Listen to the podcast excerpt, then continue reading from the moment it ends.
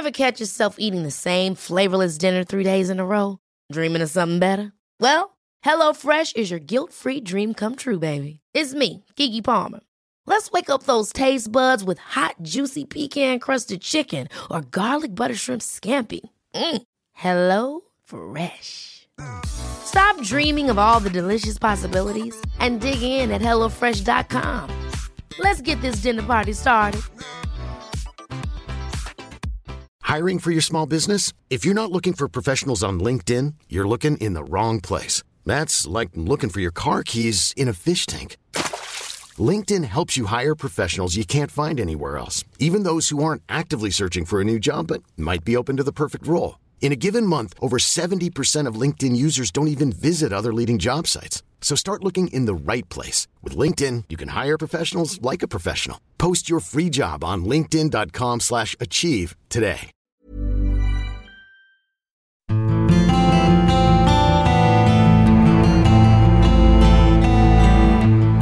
En svensk tiger, en podcast om modern historia med Ola Larsmo och Henrik Arnstad.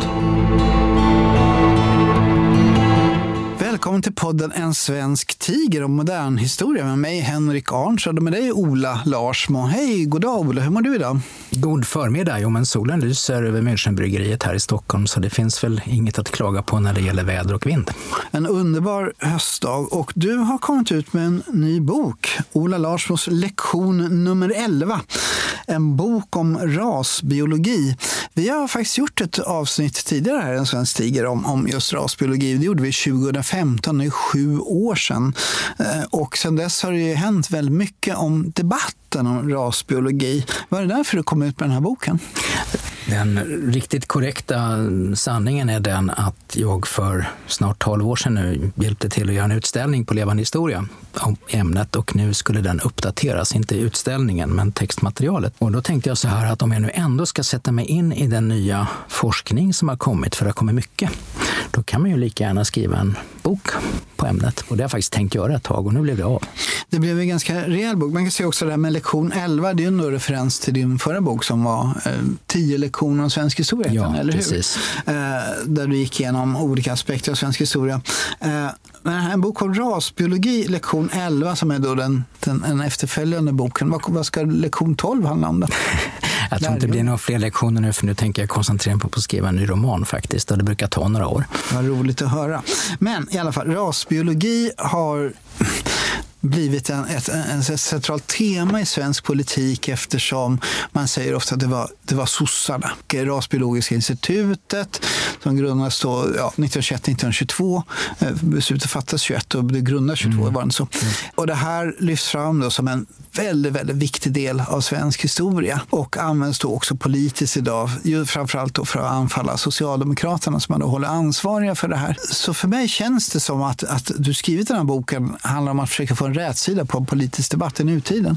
Det finns två led i svaret kan man säga. Och det första är det att det har kommit så mycket bra, relevant idéhistorisk forskning nu kring det här, både i Sverige och internationellt. Så det finns stora sjok av kunskap som i varje fall jag gärna vill förmedla till, till folk som läser den här sortens böcker. Det är stor forskarmöda som har lagts ner och det, det är mycket intressanta saker som har kommit upp på bordet. Det är den positiva sidan av saken.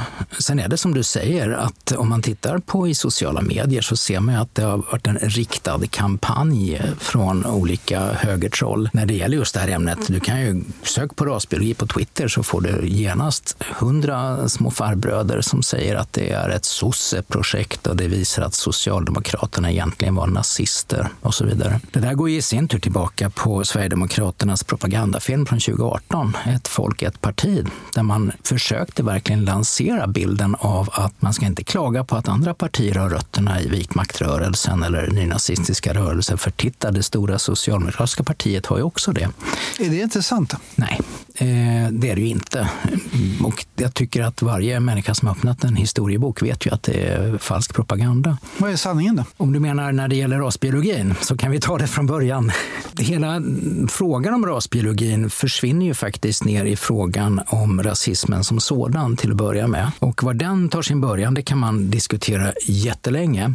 Men vi kan ju söka oss till exempel till den så kallade Reconquistan i Spanien när så att säga, Ferdinand och Isabel drev ut de sista kvarvarande muslimska eh, härskarna eh, och man började diskutera såna här saker som blodets renhet. Och att folk har slagit varandra i huvudet beroende på vilken religion man ska tillhöra, det är ju på intet sätt nytt. Och främlingsfientlighet, alltså rädsla för människor med annan bakgrund, är inte heller nytt. Men det som är nytt här är att man just talar om blodet. Man går från konfessionell tillhörighet till vilket sorts blod man har. Och här börjar någonting ta form som sen långsamt snickras fram under 1700-talets upplysning, 1800-talets romantik, så kommer de här idéerna om folksjälen, om det rena folket och blir viktigare och viktigare i idéhistorien och, och i politiken. En intressant pusselbit det är faktiskt den gamle romarens Tacitus bok Germania som återupptäcks, och inte minst av romantikerna, de tyska romantikerna, där han talar om det här att germanerna är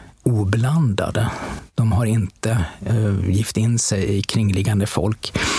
Och det där är någonting som, som ett antal filosofer verkligen tar fasta på, att det finns oblandade folk. Vilket vi idag vet är liksom totalt nys. Men idén tar fäste. Eh, sen skulle jag vilja tillägga att den punkt där eh, idén om ras och biologi verkligen tar form på allvar är förmodligen efter amerikanska inbördeskriget. Eh, kriget slutar med att slaveriet upphävs. Och när slutar det? 1865.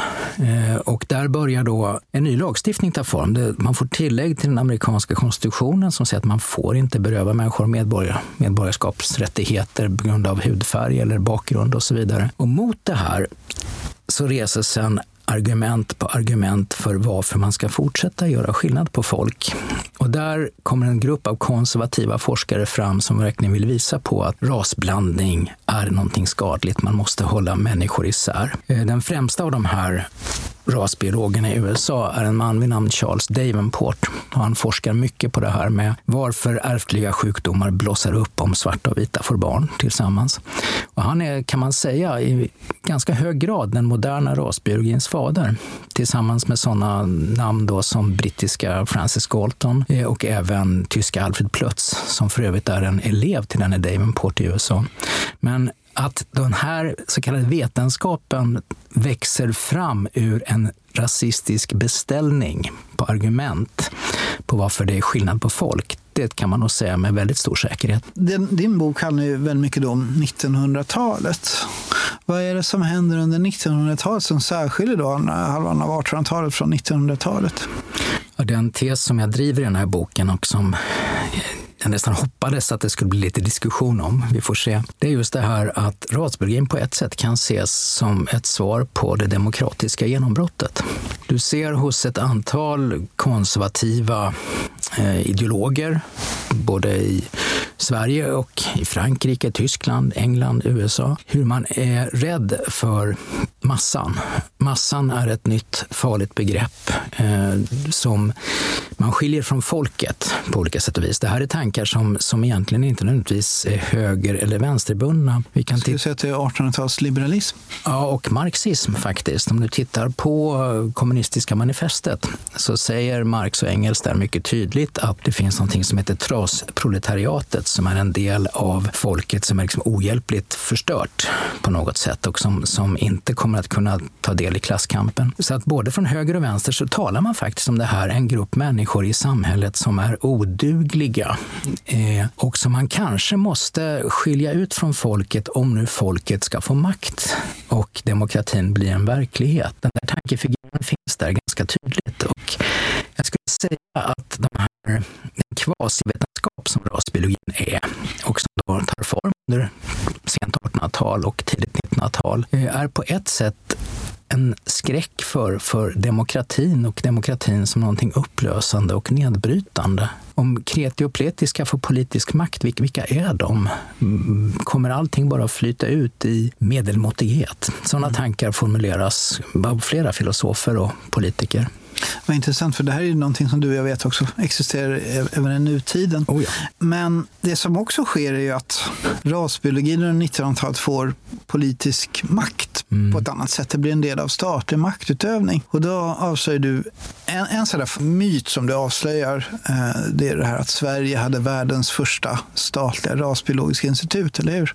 Det där är ganska märkligt. Det är en uppgift som man kan se både nu och då inklusive i vetenskapliga skrifter, men det finns liksom aldrig någon källa på det där. Eh, Rasbiologiska institutet i Uppsala, då, som du sa, som öppnade 1922, skulle alltså ha varit det första i sitt slag i hela världen. Eh, det finns ett antal forskare som har tittat på det där och det stämmer ju inte alls. Det fanns till exempel någonting som hette Galton Laboratory of Eugenics som öppnade 1908 i London. Du har en hel lista på olika institut som öppnas både före och efter Lundborgs, Herman Lundborgs institut i Uppsala. Så var den där idén kommer ifrån, den är lite svår att nagla fast. Men det finns en enda källa till det och det är Herman Lundborg själv som i en intervju när eh, det här institutet öppnar 22 säger att Sverige har varit så otroligt framsynt och vi är det första institutet av vårt slag i världen, säger han. Och det är som att Lundborg, som var ganska duktig på att domptera medier, skapade en, en faktoid som har överlevt fram till våra dagar. Och det här implicerar ju också att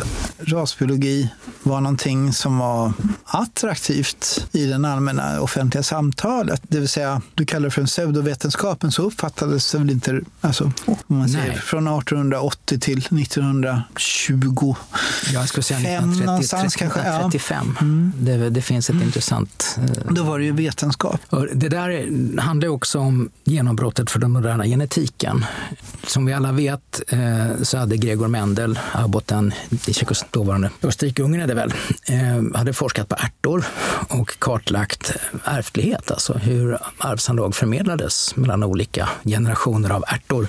Och det där blev liggande i vetenskapliga texter som egentligen inte fick något genomslag förrän åren före sekelskiftet. Och då sker det som en smäll i huvudet på många forskare och man förstår verkligen hur arvsanlag förmedlas mellan inte bara ärtor utan också djur och människor. Och det är som att de där kunskaperna som är korrekta, som Mendels rön är ju korrekt genetik, Eh, slår igenom på ett sådant sätt så att det övertolkas av både forskare och, och politiker och opinionsbildare. Och man kan se hur åren efter, eller före ska jag säga, åren före första världskriget så sker det som man brukar kalla för ett paradigmskifte.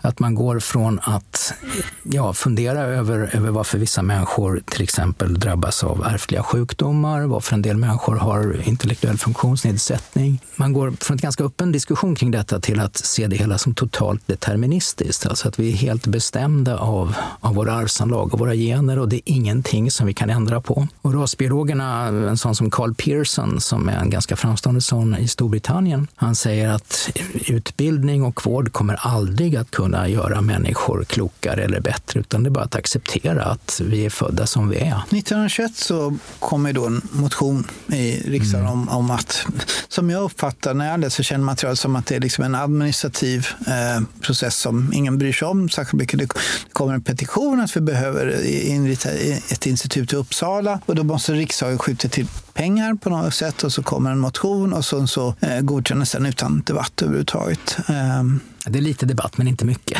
Inte, inte nämnvärt, tack. Nej. Inte mycket nämnvärt mycket debatt. Och varför kommer liksom den här tanken att det här är ett socialdemokratiskt projekt? Ja, till att börja med så ska vi konstatera att, att det där institutet blir av är resultatet av ett mycket skickligt och ihärdigt lobbyarbete från ganska framstående forskare. Det är alltså inte en idé som föds hos politikerna, utan den föds i forskarsamhället. Och då har du sådana bevisligen trovärdiga forskare som genetikern Herman Nilsson Ehle som alla idag är överens om att han, han var en viktig växtgenetiker. Han har skapat mycket av det vete som växer på våra åkrar idag. Du har Svante Arrhenius, den kände kemisten, och du har också en, en juristprofessor i Lund vid namn Johan Thyrén som spelar en stor roll för det här. De har 1909 bildat ett sällskap som heter Svenska sällskapet för rashygien. Och de har två mål.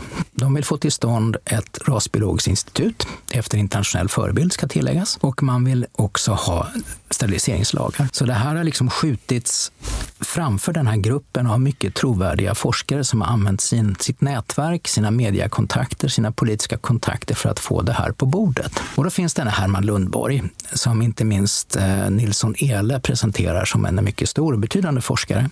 Herman Lundborg är läkare, eller hur? Han är psykiatriker mm. eh, och han är framförallt känd för en sak, det är att han har kartlagt eh, korrekt en ärftlig form av epilepsi i Blekinge. Så att när det här kommer upp på bordet hos politikerna så ser det för många av dem ut som ett folkhälsoprojekt. Alltså vi har en, en duktig forskare här, där andra forskare går i god för att, att han är viktig, eh, som har forskat på ärftliga sjukdomar. Och det, han har redan också fått anslag faktiskt för att forska på ärftlighet som docent vid Uppsala universitet. Så borde inte han få ett institut? Eh, när nu Svante Arrhenius har sitt institut eh, och Herman Nilsson Ehle har sitt institut, vilket de hade. Är det någon som säger emot? Ja, det är egentligen en person som säger ifrån i riksdagen och det är en liberal vid namn Röe Röing. Och han säger mycket klokt att men det här är ju inte en vetenskap. Det här är ju ändå, återstår ju ändå att bevisa att det här, vi talar om ras och rasbiologi, att det är någonting med substans och det här kommer att kosta mycket pengar. Ska vi inte vänta lite, säger han. Han har väl inte riktigt rätt? Det kommer inte att kosta mycket pengar det här. Ja, alltså det var väl en substantiell kostnad på sitt sätt. Alltså det skulle anställas eh, åtta, nio personer. Man mm. behövde lokaler och forskningsutrustning och så vidare. I stora hela borde det vara en rätt liten del av statsbudgeten. Ja, ja det var det ju. Men du vet, om du läser gamla riksdagsprotokoll så diskuterar man sånt här som, som lönetillägg för landsfiskaler i landsorten och sånt där. Så att mycket såna här saker upp på riksdagens ja. bord. Ja. Men eh, det blir ingen större debatt och Eh, som jag har förstått det så, i den, alltså när jag läser källmaterialet så, så, så ytterst sällan man debatterar frågan överhuvudtaget, liksom, generellt. Sådär. Man älskar att debattera priserna på sockerbetor, men, men, eh, men det här är ingenting som man liksom diskuterar. Men det finns ändå vissa, alltså högern uppskattar det här med liksom en sorts kontroll av eh, degenereringen mm. och sånt där. Eh, Medan eh, arbetarrörelsen, om jag förstått rätt, uppskattar det här att man, rasbiologin framhäver den svenska rasens stora storhet och då inte minst av svenska arbetaren som är då en ren arisk-germansk eh, prototyp. Man får väl skilja ändå på det politiska och det vetenskapliga arbetet, eller? Jag tänker nog att, att det här ses som vetenskap. Alltså det är egentligen ingen diskussion om sådana här saker, att ifråg, ingen ifrågasätter rasbegreppet i riksdagen vid den här tidpunkten. Eh, och när du tittar på mm, just vilka det är som skriver under den här motionen, man brukar lyfta ut Hjalmar Branting, att han skriver under som ordförande för eh, Socialdemokratiska partiet. Men Arvid Lindman som är ledare för Allmänna valmansförbundet, alltså högern, skriver Höger. också under. Du har eh, ledande liberaler, både frisinnade och liberaler som skriver på. Så det här är den politiska enigheten är fullkomlig. Och Bondeförbundet? Ja, de är väldigt glada. De är glada. Alla är glada och det går igenom. Det, det, det, som jag har tänkt på när det gäller just det här, det är att det är ett så litet litet beslut i det stora hela, mm. i statsbudgetens stora liksom, verkningar. Och, och även, ju, om man jämför med Uppsala universitet som ligger ett stenkast bort ifrån Rasbiologiska institutet så är det ändå liksom en, det är åtta personer. Det är, och av dem är ju inte alla forskare heller, får man ju komma ihåg. Hur det, är fotografer, det är fotografer, det är statistiker eh, och kanslister. Så att det, är en, en, det skiftar. Det är en liten grupp med Herman Lundborg i spetsen. Det är ett par personer. Ja, och ja, man sitter i det så kallade dekanhuset. Så man, jämför, ja, så man sitter, sitter då bredvid det här stora Uppsala universitet. Men ändå så så är vi idag så enormt intresserade av det rasbiologiska institutet. Vi tillskriver det väldigt mycket, vilket å ena sidan beror på att 20 år senare så börjar Förintelsen. Mm. Eh, som är liksom den här vetenskapen, pseudovetenskapens yttersta ja. facit. Men det var ju inte 19, på 1940-talet som människor började liksom historiskt forska om Rasbiologiska institutet. Eh, när, när börjar människor bli intresserade i Sverige av Rasbiologiska institutet? När du säger det här om att eh detta leder fram till Förintelsen så är det ju helt korrekt. Men man kan också se att många av dem som de forskare som är nazismens tillskyndare och eh, också ytterst ansvariga alltså för vetenskapliga argument som ledde fram till Förintelsen, de är ju i Uppsala. Herman Lundborg blir med sitt institut en, en nod i ett internationellt forskarnätverk som kommer att ställa till med, med fruktansvärda saker. Rassing Günther.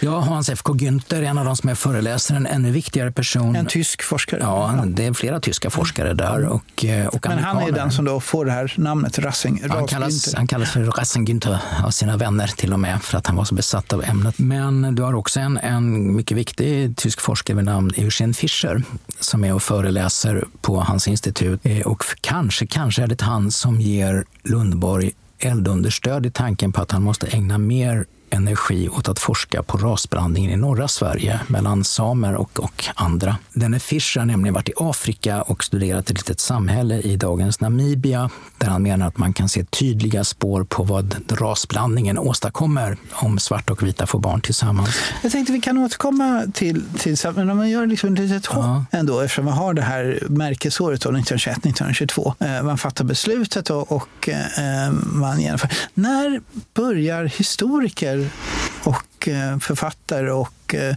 journalister i Sverige intresserar sig för Rasbiologiska institutet. Vet du det? Det är lite svårt att säga, därför att länge var det där ju okontroversiellt eftersom det sågs som någonting avslutat och, och nedkämpat egentligen. Det blir lite svårt att ta det hoppet fram i tiden för man måste förklara varför Rasbiologsinstitutet inte var viktigt längre efter 30-talets mitt kan man säga. Absolut, men, absolut. Eh, men det, det, låter ju som att det har att göra med efterdyningen av Maria P. Boetius bok På heder och samvete 1991 när det här, liksom, det här att Sveriges mörka historia som vi föredrar att tala tysk om. Den men det, du, talar till exempel Maria P. Boetius om Rasbiologiska institutet i sin bok? Jag har för mig att hon nämner det. Men däremot kan man säga att det, det stora och svåra traumat som vi har att hantera, det är inte så mycket institutet som det är den steriliseringslagstiftning som också växte fram ur det här rashygieniska sällskapets lobbyarbete. Och då kommer vi till en annan då skillnad. Vad är skillnaden mellan rashygien och rasbiologi? Eh, det finns en terminologi man kan gå bort sig i veckor om man vill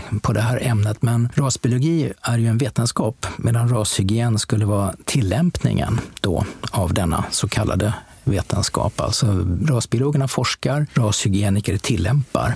Alltså just själva begreppet hygien är ju någonting som har blivit mycket diskuterat, forskat på och, och också ifrågasatt i samhällsvetenskapen under de senaste decennierna får jag väl säga. Eh, där man nog kan se det som att en del inte riktigt skiljer på det som är en hygien som de flesta idag tar för given. Den hygienen skulle på något vis vara sammankopplad med behovet av att städa bort vissa människor ur samhället. Och det där blir ju svårt, för det Visst ser man att samma människor som kan förespråka andra sorters hygien, till exempel om vi kan ta in användning av preventivmedel i detta, så ser vi ju liksom hur en sån som Ottesen Jensen, som är en av de stora liksom förespråkarna för, för en mer öppnare sexualmoral, för att använda preventivmedel, också under en tid förespråkar sterilisering. Så att de här grupperna som propagerar för de här sakerna som vi idag tycker är självklart eh, förnuftiga, är delvis delvis också samma grupper som kan propagera för saker som vi idag uppfattar som, som ondska. Så där, där uppstår ju en oklarhet naturligtvis. Men jag skulle nog vilja påstå att när man talar om, om rashygien så är det ett sätt för en grupp forskare som nog också ägnar sig åt forskningsfusk. Alltså sådana som Eugene Fischer visste bevisligen att han fuskade och, och eh, skrev ihop sina egna rön. Att man paketerar sin egen så kallade vetenskap som är ett karriärmedel eh, inom ramen för, vad ska vi kalla det, för mer seriösa vetenskapliga reformförslag. Mm, ja, och det tar tid innan de här sakerna går att skilja från varandra. Du nämnde då att det fanns ett visst symboliskt i alla fall motstånd 1921-1922 för Rasbiologiska institutet. Men sen så kommer det ändå liksom en, en allvarligt riktad kritik eh, mot Rasbiologiska institutet eh, där, som, där Herman Lundborg tar väldigt illa vid mm. sig. Hur, var kommer den kritiken ifrån? Du tänker på DNs kulturredaktör Torsten Fogelqvist som i mitten av 20-talet skriver två mycket bra artiklar där han drar ner brallorna på Lundborg, får man nog säga. Ehm, och det har att göra med faktiskt att Lundborg varit ute i pressen och gnällt, vilket han var expert på, att han fick för lite pengar från staten. Han ville ha mer pengar, annars skulle han gå utomlands. Och då sätter sig Fogelqvist och läser en av, av Lundborgs skrifter, eh, den så kallade degenerationsfaran, där han då säger just detta att eh, den svenska rasen är ovanligt ren och fin, men nu hotas den dels av folk som kommer utifrån. Han är stark antisemit, även om han inte skyltar med det. Eh, men det hotas också av den inre fienden av alla undermåliga människor som går och skaffar en massa barn och drar ner vad vi kan kalla för det genetiska genomsnittet i landet. Och det där läser Fågelqvist och kommer på det är bara dynga. Alltså, det finns ju ingen substans i det här. Det finns inga rön, det finns ingen empiri, det finns ingen bevisföring. Han bara sitter här och liksom snackar. Och det skriver Fågelqvist i två stora artiklar i Dagens Nyheter också. Och Lundborg tar så illa vid sig så han säger att de här artiklarna är som är illasinnade så de förtjänar inte ens något svar, skriver han. Och sen så kopplar han ihop det här till judepressen. Ja, i samma veva, i samma veva, ja. veva skriver han brev till alltså ingen mindre än Furugård. Va? Ja, nazisten, nazisten Furugård och, och säger där att, att attackerna i judepressen blir allt hårdare för varje dag. Skriver. Mm. Så då ser vi liksom en radikalisering av det här spektrumet, ja. rasbiologin, och så ser vi en motrörelse som, som då finner sin grund i...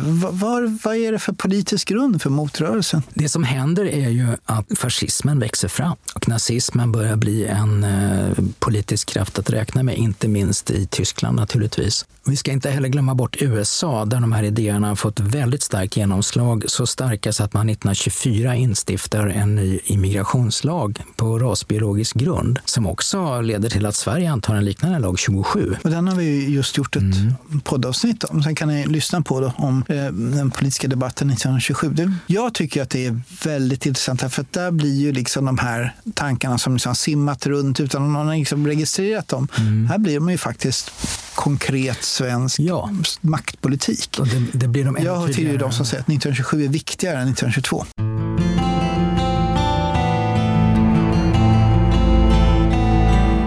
Du lyssnar på En svensk tiger, en podcast om modern historia med Ola Larsmo och Henrik Arnstad.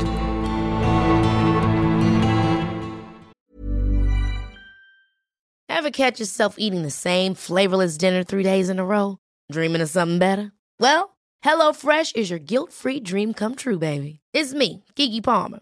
Let's wake up those taste buds with hot, juicy pecan-crusted chicken or garlic butter shrimp scampi. Mm. Hello Fresh. Stop dreaming of all the delicious possibilities and dig in at HelloFresh.com. Let's get this dinner party started. I'm Sandra, and I'm just the professional your small business was looking for. But you didn't hire me because you didn't use LinkedIn jobs. LinkedIn has professionals you can't find anywhere else, including those who aren't actively looking for a new job but might be open to the perfect role, like me. In a given month, over 70% of LinkedIn users don't visit other leading job sites. So if you're not looking on LinkedIn, you'll miss out on great candidates like Sandra. Start hiring professionals like a professional. Post your free job on linkedin.com/achieve today. Ja, 1927 är, är ett märkesår. Det är också den, alltså 1927 är det år skulle jag säga, då den svenska rasbiologin i vetenskaplig direkt står på sin höjdpunkt och har sitt största inflytande och det märks inte minst i denna lag. Efter det så börjar alltså stödet för den här typen av vetenskap att klinga av.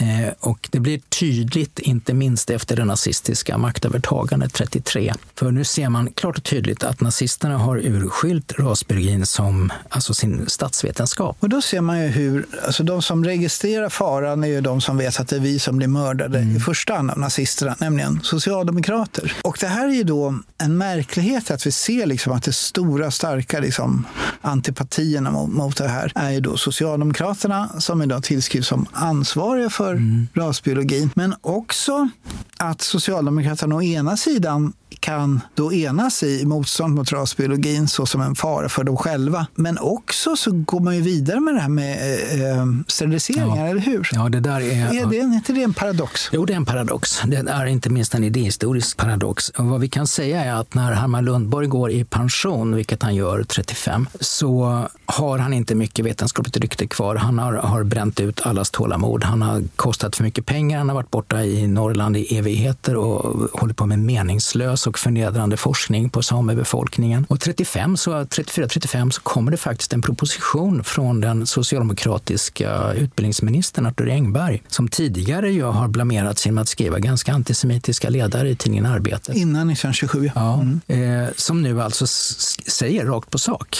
eh, att den här sameforskningen den ska vara avslutad 1935.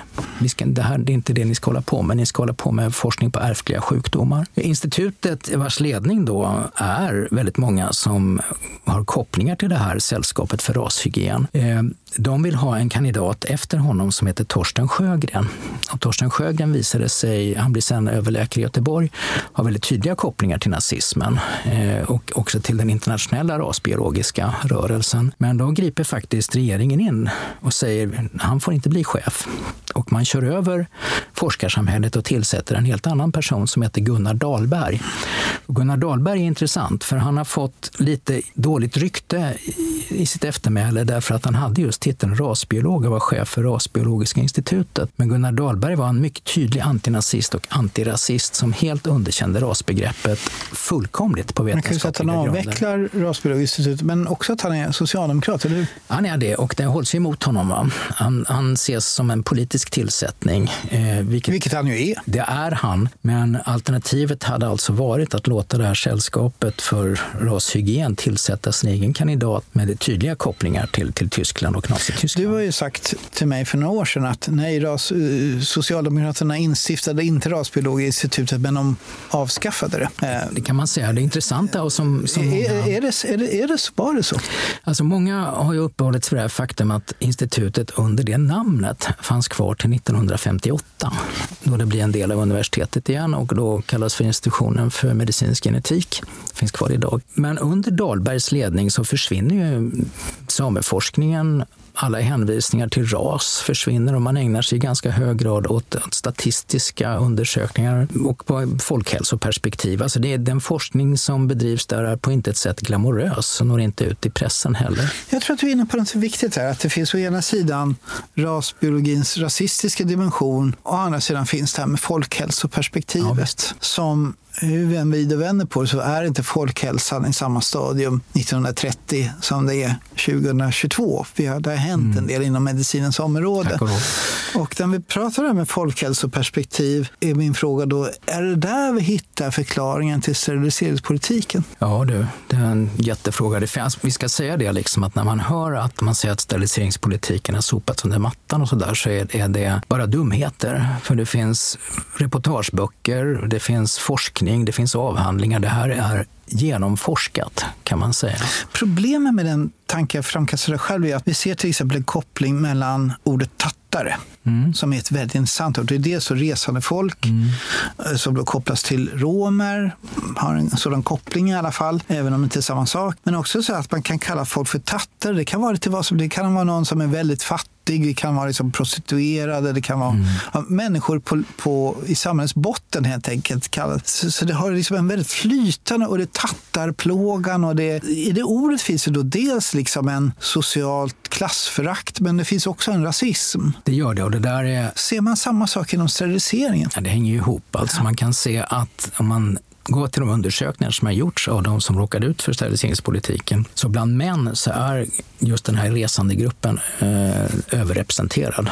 Utan tvekan är det så. Jag, jag, tror att vi ska backa lite grann till de, då, de ögonblick då steriliseringslagen faktiskt införs i Sverige. Eh, och det är också en, en motion som läggs fram av en person vars namn vi inte har nämnt än, nämligen Alfred Petrén, som är en, en nyckelperson i det här sammanhanget. Han var först liberal och bytte sedan parti till Socialdemokraterna och väldigt mycket därför tror jag som den här politiken då har tillskrivits Socialdemokraterna. Hans starkaste folkrörelsekoppling var dock inte till partiet utan till nykterhetsrörelsen. Och det står, om man läser om honom i Svenskt biografiskt lexikon, att Svenskt biografiskt lexikon att han deltog sällan eller aldrig i det inre politiska arbetet i partiet. Nej, det gör han inte. Han dyker inte upp där. Nej, han är Men... en, en vetenskaplig auktoritet. Han är också liksom Herman Lundborg, en psykiater är. Han har varit överläkare. Varför denna koppling mellan nykterhet och eh, sterilisering? Ja, den är intressant. Och den, där har du ett område där man skulle kunna forska mer, tror jag.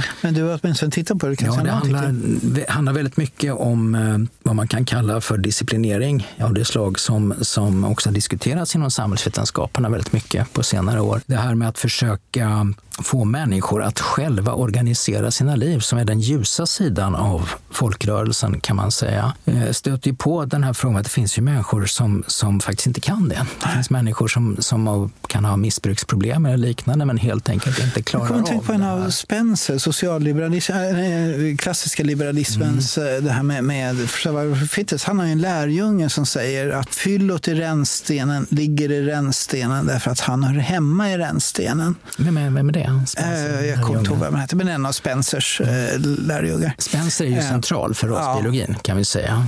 Eller hur? Att där hittar vi liksom kopplingen mm. mellan nykterhetsrörelse och steriliseringar. Att ett sätt att minska problemen med alkoholism är att om vi steriliserar ja. det här segmentet av människor så kommer de att få barn och så kommer vi slippa de här undermål, mänskliga, undermåliga människor. Uh, Herman Lundberg talar till och med om den mänskliga slaggen.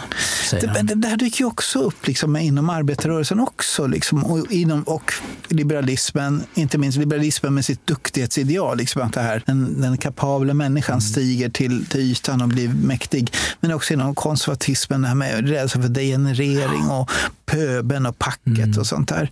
Det vill säga att det finns liksom en, en konsensus från höger till vänster om att det finns en grupp, trasproletariat sa ju du mm. förut, Marx, att det finns en grupp oförbätterliga människor som vi kanske kan kan få bort om vi då kopplar det här till nazismen så kan man ju tänka sig liksom att nazismen hade liksom en, en tanke om att utrota människor. Ja, det, det, är ju inte bara judar, skedde, ja. mm. utan det är liksom till exempel det här med eh, psykiskt utsatta människor och så vidare. Den delen av förintelsen. Men även om jag förstått Wannsee-konferensen rätt, det vill säga januari 1942, mm.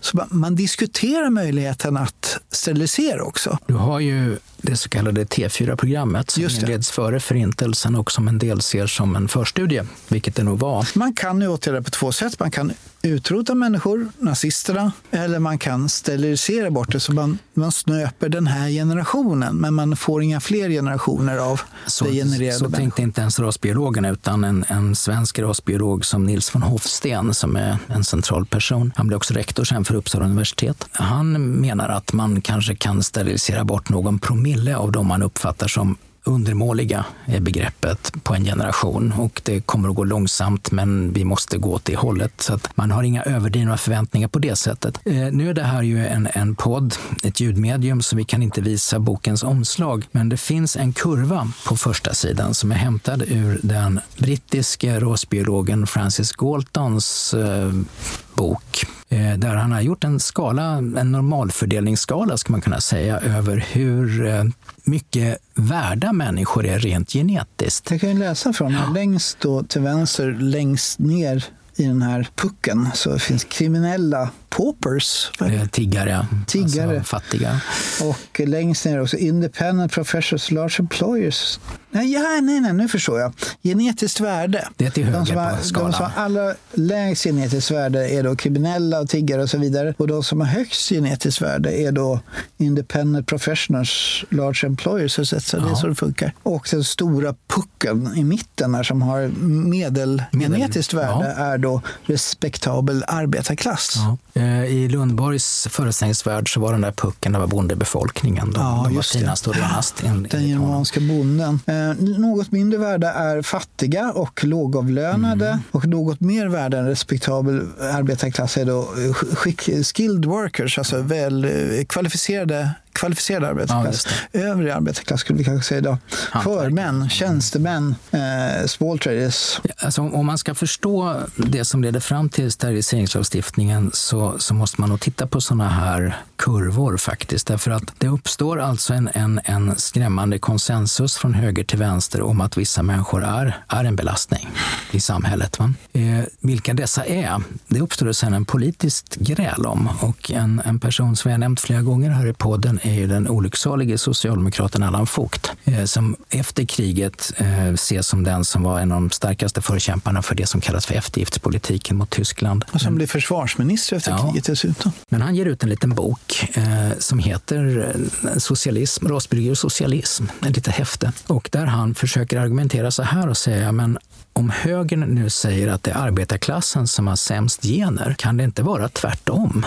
Att den inavlade överklassen har sämst gener medan den sunda arbetarklassen hindras från att föröka sig av ekonomiska skäl. Och den där lilla skriften är rätt intressant för den visar på att han försökte vända på den här pyramiden eller den här kurvan som vi just diskuterade. Men han kan liksom inte tänka utanför lådan.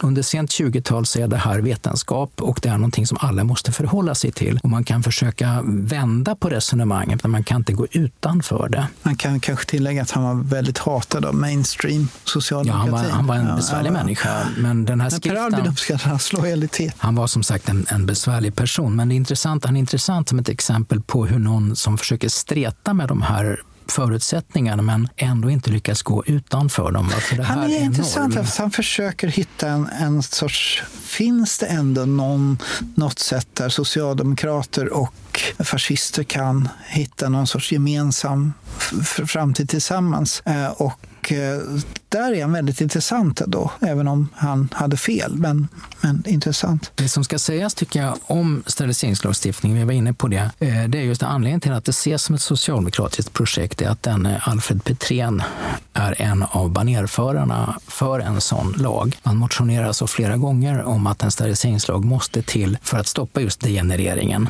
Eh, degenereringen, med det menar man alltså att människor med låg intelligens, låg IQ skulle jag säga idag, eh, skaffar fler barn än människor med högre begåvning. Och då kommer de att tränga undan de begåvade ur samhällspyramiden. Det är det som är degenerationsfaran. Och då kommer vi in då på den berömda boken Kris i befolkningsfrågan. Ja, inte än, för Nej, den kommer senare. Nu är det men, lite bråttom, Jag ska påminna dig om att vi har bara ungefär tio minuter mm. kvar att prata Nej, om det här men, ämnet. Men jag tror vi, vi ska... måste stanna i det här med steriliseringsfrågan en liten stund, därför att det är det som är smärtpunkten på ja. alla sätt och vis. Eh, det är ju någonting som finns stor, bred politisk enighet i steriliseringen. Men det finns vissa som säger nej. Är det, inte, är det, är det en yngre Branting, er Branting eller är det Seth Höglund? Ja, småningom. småningom. Ja. Eh, vad som händer är att den här lagen blir en verklighet 1934 och det är Alfred Petrén som lägger fram eh, den här motionen. Men det intressanta är att sätta sig och läsa riksdagsprotokollen och se hur det här är en icke-fråga. Det som vi idag uppfattar som ett stort övergrepp. Och ska vi påminna oss, inte bara äger rum i Sverige utan i alla de nordiska länderna och, och USA och andra västländer. Det betraktas där och då i riksdagen som nästan en formalitet. Alltså det är någonting som bara ska röstas igenom. Och det är ett litet fåtal människor som är uppe och säger ifrån i marginalen. En av dem är Stockholms vänsterborgmästare Carl Lindhagen. Astrid Lindhagen som verkar hamna på rätt sida av mycket. Dock ja. blir han, ju, han är ju lite bolsjevikisk ett tag. Men... Ja, nu är han socialdemokrat igen. Ja, Eh, en annan, eh, sen skärps den här lagen 1941 under brinnande krig eh, så att det blir mycket, mycket lättare att hindra människor att skrivas ut från så kallad sinnesslöanstalt om man inte har gått med på att låta sig steriliseras. Den lagen skärps 41 så att det verkligen blir lätt för anstaltschefen att själva besluta över det här. Det blir, den, blir, den blir hårdare? Ja, den alltså. blir hårdare, ja. mycket hårdare. Och där kan man se att några är uppe och protesterar mot den här skärpningen och en av dem är då denne Georg Branting, socialdemokrat, som säger då att men det här är en tvångslag. Ni talar om att det inte ska finnas något tvång, men det här är ju tvång, säger han. Och då går, reser sig ingen mindre än justitieminister KG Westman från Bondeförbundet och försvarar lagen och säger att här finns inget tvång. Och ordet tvång nämns inte i lagen. Men däremot är praktiken tvång. Du kommer inte ut från anstalt om du inte låtsas gå med på det här. Mm. Och resultatet blir, som inte minst forskaren Mattias Thydén har visat i sin forskning, att åtminstone 30 000 människor, svenskar, utsätts för det här övergreppet att berövas sin fortplantningsförmåga. Och då är då frågan om hur många av de här som tvingades så att säga. Och, eh, inte, man kunde göra det frivilligt också nämligen som ett sätt att...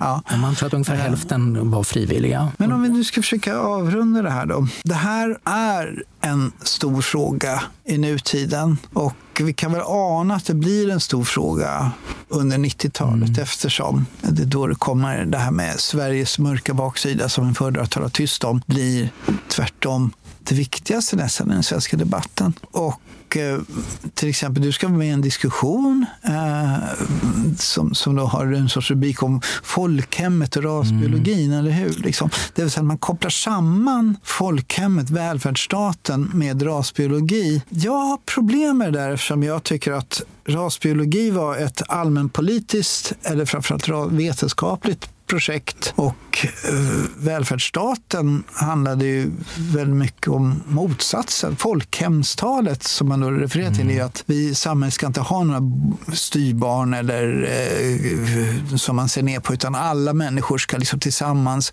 vara lika mycket värde i samhället. Att det finns tvärtom en, en, en motsatsställning mellan folkhemstanken och rasbiologin. Men hur som helst så har det blivit så.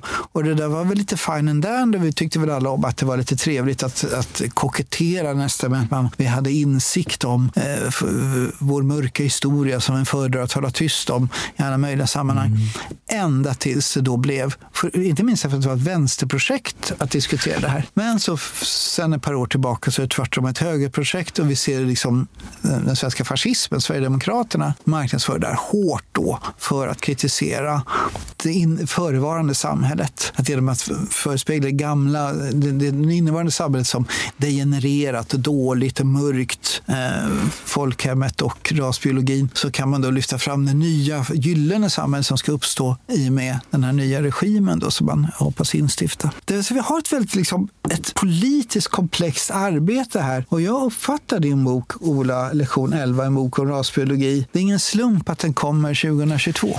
Nej, men vi ska, du var inne på 90-talet och jag tycker vi ska påminna oss lite det arbete som gjordes av, av forskare som Gunnar Broberg till exempel, som dog nyligen. Den idéhistoriker som lyfte på locket kring de här frågorna och det gjorde han just de åren. Och sen kommer ett antal journalistiska insatser från sådana som Bosse Lindqvist. Maja Hagerman. Och Maja Hagerman småningom, men också Maciej Rembas artiklar i DN som ska upp i det här sammanhanget. Eh, han pekar ju på Socialdemokraterna som ansvariga för det här och jag tror att mycket av, av resten eh, av debatten går tillbaka på hans artiklar. Men jag tänker också att, att han gjorde det att han pekar med hela handen på den som då satt i regering var ett sätt att skapa skaffa upprättelse åt de här människorna som hade råkat ut för detta. Alltså hade han inte pekat, utsett en, en, en ansvarig person eller till och med en syndabock, ansvarig rörelse, så hade frågan om det här hade verkligen blivit en verklighet. Men det följer en statlig utredning som tittar på detta och som också instiftar ersättning till de levande som har råkat ut för det här. I Sverige fick de här människorna någon form av upprättelse och blev synliga. Det har inte hänt i Danmark, det har inte hänt i Norge. Det händer just nu i Finland. Men ändå sker då den här pseudonymiseringen av Sverige och socialdemokratin ja, det är, det är som ju är... faktiskt inte stämmer. Det Nej. finns, alltså det finns, om man tittar på källmaterialet, de som tjoar glädje över rasbiologi, det är ju faktiskt högern och Bondeförbundet nämner det också. Liksom, det är där man ser de här, det här klang, alltså det, det, där med tattarfrågan. Men ändå så sker då den här synonymiseringen av Sverige under 1900-talet och socialdemokratin. Alltså just Mattias Thydén som jag har nämnt, eh, som är den som har skrivit den stora avhandlingen om eh, steriliseringspolitiken, eh, pekar på något väldigt intressant i slutkapitlen i sin bok, nämligen på hur det är välfärdsstatsreformerna som avskaffar steriliseringspolitiken. Och han har två väldigt intressanta exempel där, där han visar hur dels kommunsammanslagningarna är, får det resultatet. För i en liten kommun eh, så är en kvinna med kognitiv funktionsnedsättning som får tio barn. Hon är en väldigt stor utgiftspost. I en större kommun försvinner hon och blir statistik. En annan sak som Thydén pekar på det är det här med det generella och allmänna barnbidraget. Eh, det är alltså inte längre stigmatiserande. Det är inte behovsprövat och säger du har för många barn, vi måste betala dig, men du är ett problem. Det försvinner också när barnbidraget blir generellt. Så att Thydéns analys av det här är att den disciplinering som man ser i steriliseringspolitiken, inte minst, är ett arv från 1700-talets fattigvårdslagstiftning som upplöses av några av de välfärdsstatsreformer som införs efter andra världskriget. Så inte minst därför så är det felaktigt att sätta likhetstecken mellan välfärdsstaten, eller om vi nu ska kalla det folkhemmet, och den här politiken. Därför att det är nog den som upplöser det här behovet av disciplinering. 2022 då kommer 11 lektionen om historia. En bok om rasbiologi. Och den, ja, den var tjockare än vad jag trodde att den skulle vara. Den här är väl på, på Den är tjockare 400. än vad jag trodde att den skulle bli. Jag är också tjockare än vad jag trodde att jag skulle bli. Men, men det är en annan historia. Det, det är ingen slump att den kommer 2022. Nej, och som vi började med att säga så har det här blivit en eh, propagandistisk figur i högerpropagandan. Att sätta likhetstecken mellan steriliseringspolitik och välfärdsstatspolitik. Och när den här filmen, propagandafilmen från Sverigedemokraterna kom 2018 som heter Ett folk, ett parti och som verkligen presenterar den här bilden att, att eh, socialdemokratisk välfärdspolitik är identiskt med rasbiologi och steriliseringar. Eh, så dröjde det hela tio dagar efter att han släppt på Youtube innan eh, Putins propagandakanal Sputnik var där och sa att det här är en viktig dokumentär som kommer att skapa mycket problem för svensk socialdemokrati. Eh, så här finns ju helt klart en mycket medveten propagandadrive som inte ens stannar vid Sveriges gränser.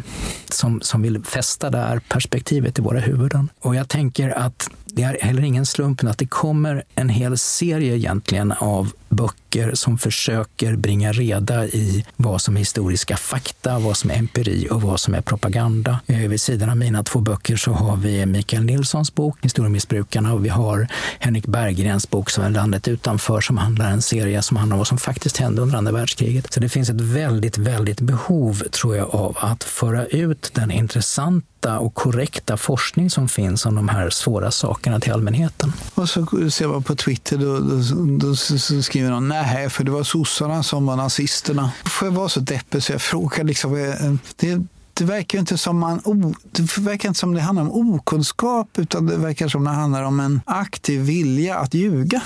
Naturligtvis, och det kallas ju propaganda. ja, men det. propaganda det är ju ovanifrån, det är Sverigedemokraterna sprider den filmen. Men här verkar det även som det finns hos gräsrötterna, liksom, de sverigedemokratiska väljarna, en vilja att nej, vi ska ljuga om detta. Jag tror nog att det är så enkelt som att det blir mycket, mycket svårare om man förstår i sådana här lägen att det fanns valmöjligheter. Eh, att det hade kunnat gå helt annorlunda. Ifall historien är alltigenom mörk, ifall allting man försöker göra, alla reformer reform man försöker genomdriva för att förbättra människors liv bara leder till mer förtryck så är det ju också en, en, finns en skön uppgivenhet i detta. Jag kan bara luta mig tillbaka, jag behöver inte göra något. Jag tycker vi slutar där. Tack så hemskt mycket Ola och och eh, lycka till med den här boken. Den finns alltså att köpa i bokhandeln på alla möjliga håll och kanter. Ola Larsmo, lektion 11. En bok om rasbiologi utgiven på Kaunis Olssons förlag. Köp den och läs den. Det är en order från Henrik Arnstad i din favoritpodd En svensk tiger. Det gick väldigt lång tid nu innan vi fick till ett till avsnitt. Vi ber om ursäkt till alla våra trogna lyssnare. Vi har hört er och sådär. Men nästa avsnitt ska komma kvickare, det tänkte vi. Det ser vi fram emot. Vi tackar som vanligt Beppo för att vi fick använda deras fina studio. Och till Per Julin som har varit vår eminenta tekniker. Tack Beppo och tack Per. Och tack för att du har lyssnat.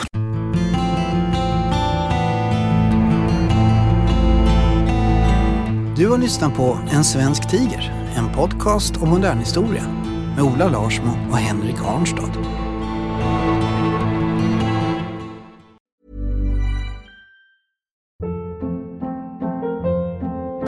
Hold up. What was that? Boring. No flavor. That was as bad as those leftovers you ate all week. Kiki Palmer here, and it's time to say hello to something fresh and guilt-free. Hello Fresh. Jazz up dinner with pecan-crusted chicken or garlic butter shrimp scampi. Now that's music to my mouth. Hello Fresh. Let's get this dinner party started. Discover all the delicious possibilities at hellofresh.com.